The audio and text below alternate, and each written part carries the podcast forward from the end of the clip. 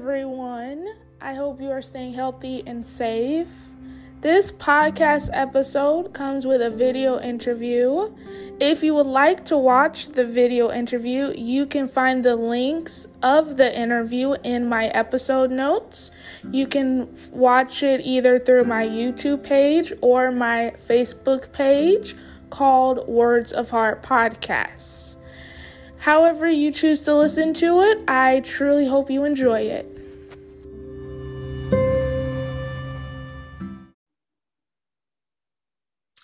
Hello, everyone. Welcome to another episode of Words of Heart. In today's episode, we have the privilege of speaking with Debbie Ausburn. Not sure if I said it right still. Thank you for joining me today, Debbie. Thank you. And yes, you did say it just perfect. So awesome. So, Debbie, if you could tell my listeners a bit about yourself, that would be great. Okay. Well, I, I make my living as a lawyer, but as I've said for many years, what I do is raise other people's children. So I, I was a social worker many years ago, got burned out. Um, I, I just got tired of dipping out the ocean with a teaspoon. And I retreated to law school, but just couldn't get too far away from working with young people and found myself um, gradually moving into being a foster parent. I started out as an emergency placement uh, and then moved into um, respite care, which is short term, taking care of, of um, kids while the parents had to go out of town for a weekend or that sort of thing. And then found myself as a, a long term parent um, with a couple of girls. Lived, they lived with me at different times but uh, and we're not related to each other, but but they became part of my family. And uh, then I married um, in my 40s, and my husband had custody of his two youngest kids. He had had has five kids. When I married him, the three oldest were adults um, by then and out of the house. But I found myself helping him raise his two youngest kids. So I've never had biological children, but over the years between foster parenting and step parenting, I have collected seven kids and 10 grandkids. Wow. Um, that's interesting. Um, because um, you mentioned that you, they're not biologically yours, but because right. of your heart, and that doesn't bother you at all. You still see them as your own, which I truly admire. I come from a blended family. Um, my siblings and me um, either have the same mother or we don't have the same father, etc. And it goes back and forth. so um, yes, um, we don't see it as half and half. We we're brother and sister, and that's all there is to it. We love each other regardless.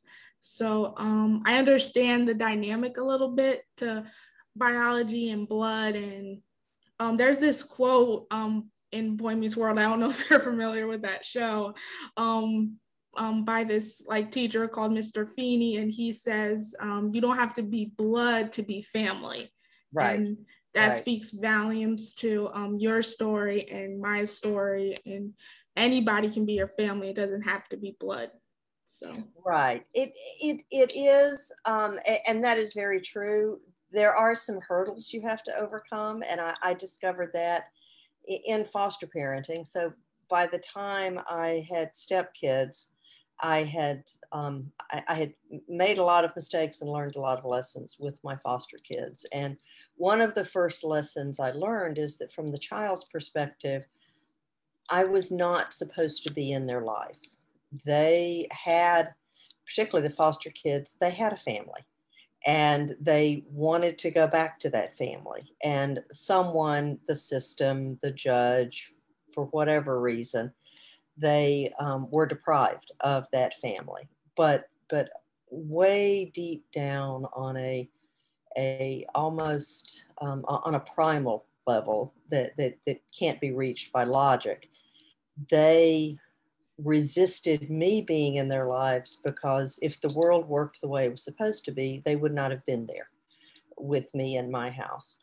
And so when I, I got married and my younger stepsons, actually all of my husband's kids were just, they were delightful and, and very friendly, but they were reserved and they, they weren't going to invest a lot in the relationship um, until they were sure that I was going to be there for a while, number one. But number two, they, they wanted to see where I was coming from. And um, not not long after I married, my husband's ex-wife asked for custody of the youngest son, and so we were talking to him and, and trying to find out from him what his opinion was, and he he was he did not want to say anything that sounded like he was choosing sides. So he was was resisting the question, and and we weren't trying to make him choose sides. We just wanted to know which way to, to invest our resources and which way to go with our decisions.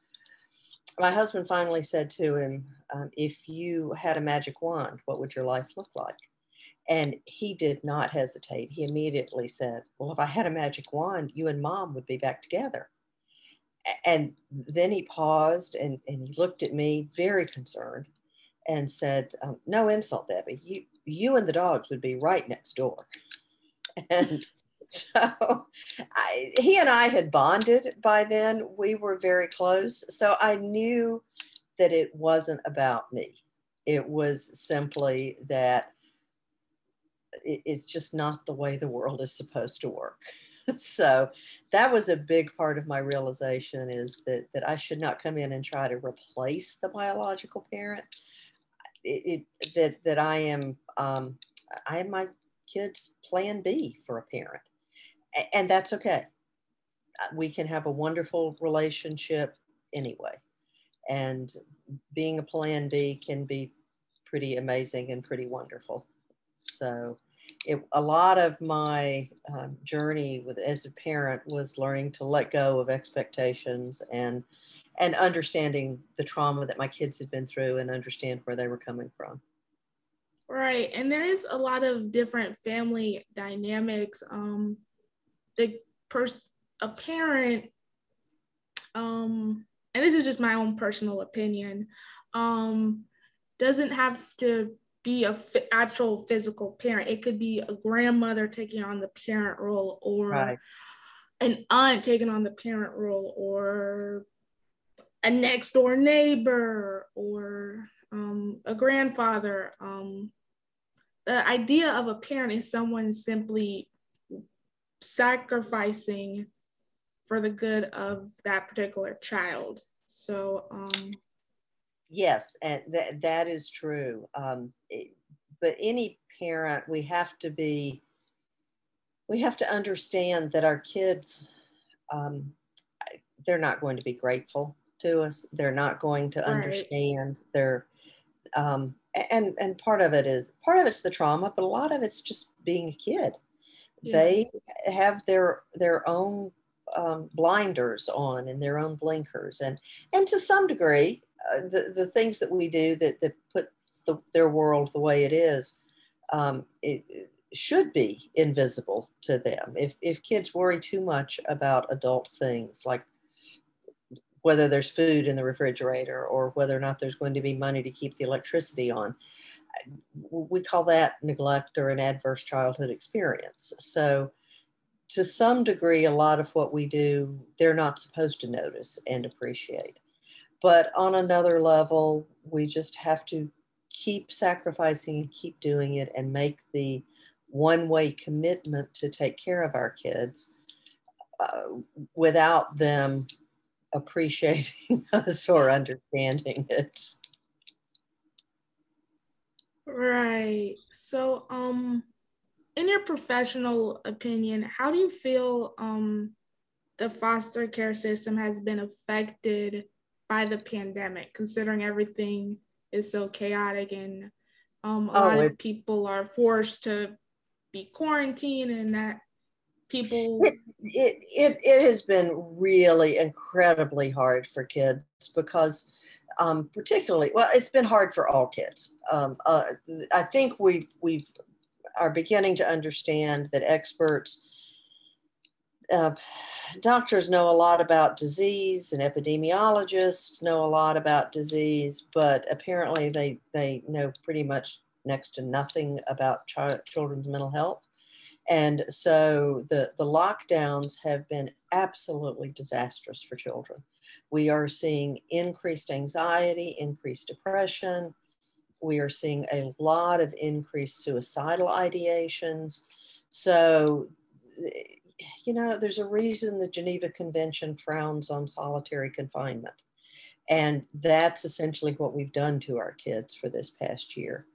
And so the, it, it's bad enough for kids who are living with their biological family, but then you have the foster kids and, and the step kids, and they are quarantined from their, their biological uh, parents or extended family, or in some cases, their siblings who are in a different placement.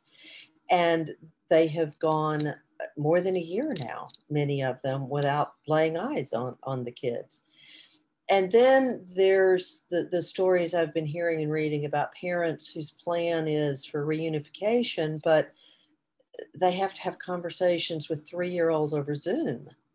And there's all these things they're supposed to be doing that the system says you have to go to this meeting and that meeting. Well, nobody's holding the meetings, but the system isn't really taking that into account. And so there, there's a lot of issues about how well can a three-year-old bond with their parent over Zoom, and yet they're they're losing time and they're losing important bonding time with their parents that I don't know if they'll be able to um, to make it up. And so I I am I'm not a, a fan of the lockdown uh, for children. I, I, think after a year, we look back and we realize it's much easier to cure COVID in a child than it is to cure depression or anxiety or disrupted bond with parents. And it has been devastating for a lot of kids to lose that in person connection with their siblings or their extended family and it has been incredibly hard on foster parents to try to keep those bonds alive or, or to work with kids who are who are missing that time. Absolutely. Um for myself and i'm sure others adapting to this um, normal that none of us foreseen coming has been really challenging and difficult on all levels of anxiety, and insecurity, those who are accustomed to some type of socialization, who are not okay with any form of isolation whatsoever. Um, right. On a personal level, I'm not okay with isolation. Right. Right. I dealt with it enough when I was younger, so I have to revisit it as an adult. Um, is not fun. So I can't begin to fathom being a kid right now during this pandemic because you're supposed to be outside having fun, enjoy being a kid, but your like kid freedom is limited now right. to indoors. Well, it it I, have just been looking at some studies about kids and and the need for them to um, the kids in foster care who are placed apart from their siblings, how incredibly difficult it is for them um, to, to be missing that that sibling relationship. And uh, with and with stepkids it's it's the same way. If you've got a, a groups of stepkids who are living apart from each other different parents have custody then it's incredible it's hard enough for them to bond anyway when they're when they're living apart. But it's it is much harder for them to bond when they're not doing things together. That's one of the ways that that that people bond with each other is by working on projects together, uh, sports teams or family blended families going camping or um, having picnics or any number of of things. And yet this this lockdown is has been depriving our children of, of all of that. And um, again, I think that that the um, the experts we forget that experts know their very narrow field, but they they don't know the whole picture for kids. And so mental health experts have been have been talking for months about the problems and the policymakers have been ignoring them and just focusing on the physical aspects and physical protection and like i said we're we now realize that that it, it is much easier to cure covid in a child than it is to cure depression or suicidal ideations right so I do have that icebreaker question. Um, many of my guests enjoy this question. Um, I'm not sure if I'm able to stump you or not, but we shall see. Um, if you could have any superpower that's not flying or teleporting, many people pick teleporting because I take flying away, but I have to make this question a little bit difficult. Right. So if you could have any superpower that's not flying or teleporting, what would it be? Oh, I think it would be persuading people that I'm right. that that that might be because I'm a lawyer and it would come in really handy in my job. But but but also I just think as a parent, um, the hardest part. Oh, there are many hard parts of being a parent, but one of the hardest parts for me as a lawyer is to realize that that my words just can't solve problems for my kids. That I, that I can't come up with the wisest, smartest things to say. And no matter how wonderful they sound to me, they're just not going to solve the problem. So if I had the superpower of persuading people to listen to me, then my life would be so much easier on so many different levels. that would be a good power persuasion, the power of persuasion and never having to be wrong. That would be a good power. Uh, the power I would pick, it's not exactly a power yet, but I feel like it would be in the future, would be the power for this podcast to be heard across other galaxies that have yet to be discovered. That is a great one. That that really is a wonderful one. So you can persuade people to be right and persuade them into listening to the podcast on Mars. Okay. That's exactly what I would do. intergalactic broadcasting and intergalactic legal counsel. Right. That's right. Uh, well, Debbie, this has been a wonderful conversation. Um, I truly have a heart for what you're doing and your story with family and foster care and I just admire you so much for um, taking on that role because many people, um, for some reason, are hesitant or unsure. But um, I truly admire you for being a parent to anyone who needs a parent. Well, thank you. I I would say it. I understand the hesitation because it's challenging, but um, I, am the one who's benefited. I cannot imagine my life without my children. Um, having this relationship has enriched me in ways that I, I, you don't have time left for me to explain it. So um, I, I, would also say that um, you know I, I, I'm, I'm not a saint. I'm not patient. I'm not long suffering. I'm not tactful. So if if I can do this, then anybody can. Absolutely. Um, thank you again. Um, you could have kept talking, by the way. There's no time constraints really on my podcast, but um, thank you so so much. Um, oh, I appreciate your time, and and and I'm happy to keep going. You know, it's it's one of those things that that I, I, encourage people to look seriously at, at um, fostering, but but I also would say if if you don't have the resources to um, to, to foster long term, then look at being a respite parent or an emergency foster placement. The the system needs people who can take kids for two, three, four days until the, the, the caseworker can find a good place for them um, a lot of foster parents are dealing with challenging behavior and they need uh, weekends off sometimes. the um, the only downside to to doing the emergency or respite care is um, I would just warn you that's how I started, and the next thing I knew, I had long term teenagers. so it it can get you sucked in if you're not paying attention. right. Um, do you have any social plugins to tie in before we wrap up here, or any websites to recommend for those who want to be a foster parent or want to know more about foster care in general?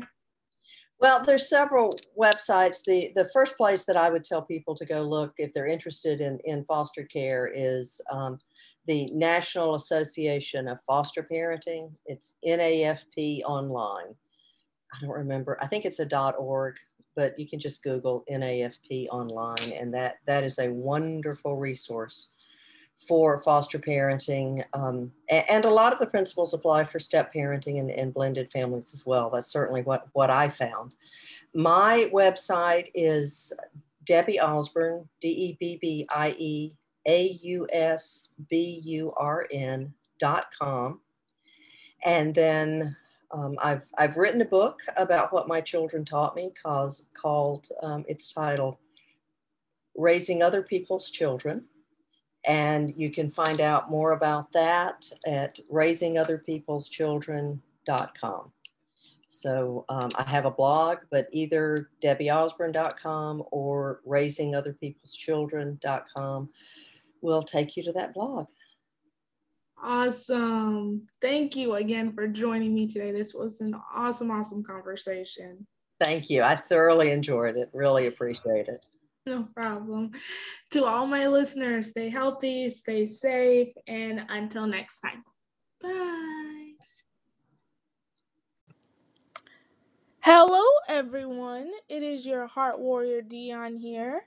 I hope you enjoyed the latest episode of Words of Heart. If you liked this episode and would like to leave a rating slash review, please do not hesitate to do so. You can leave the review slash rating on Apple Podcasts or Podchaser.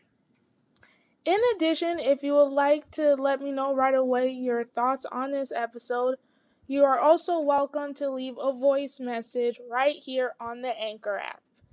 I hope you enjoyed this episode and have a wonderful day.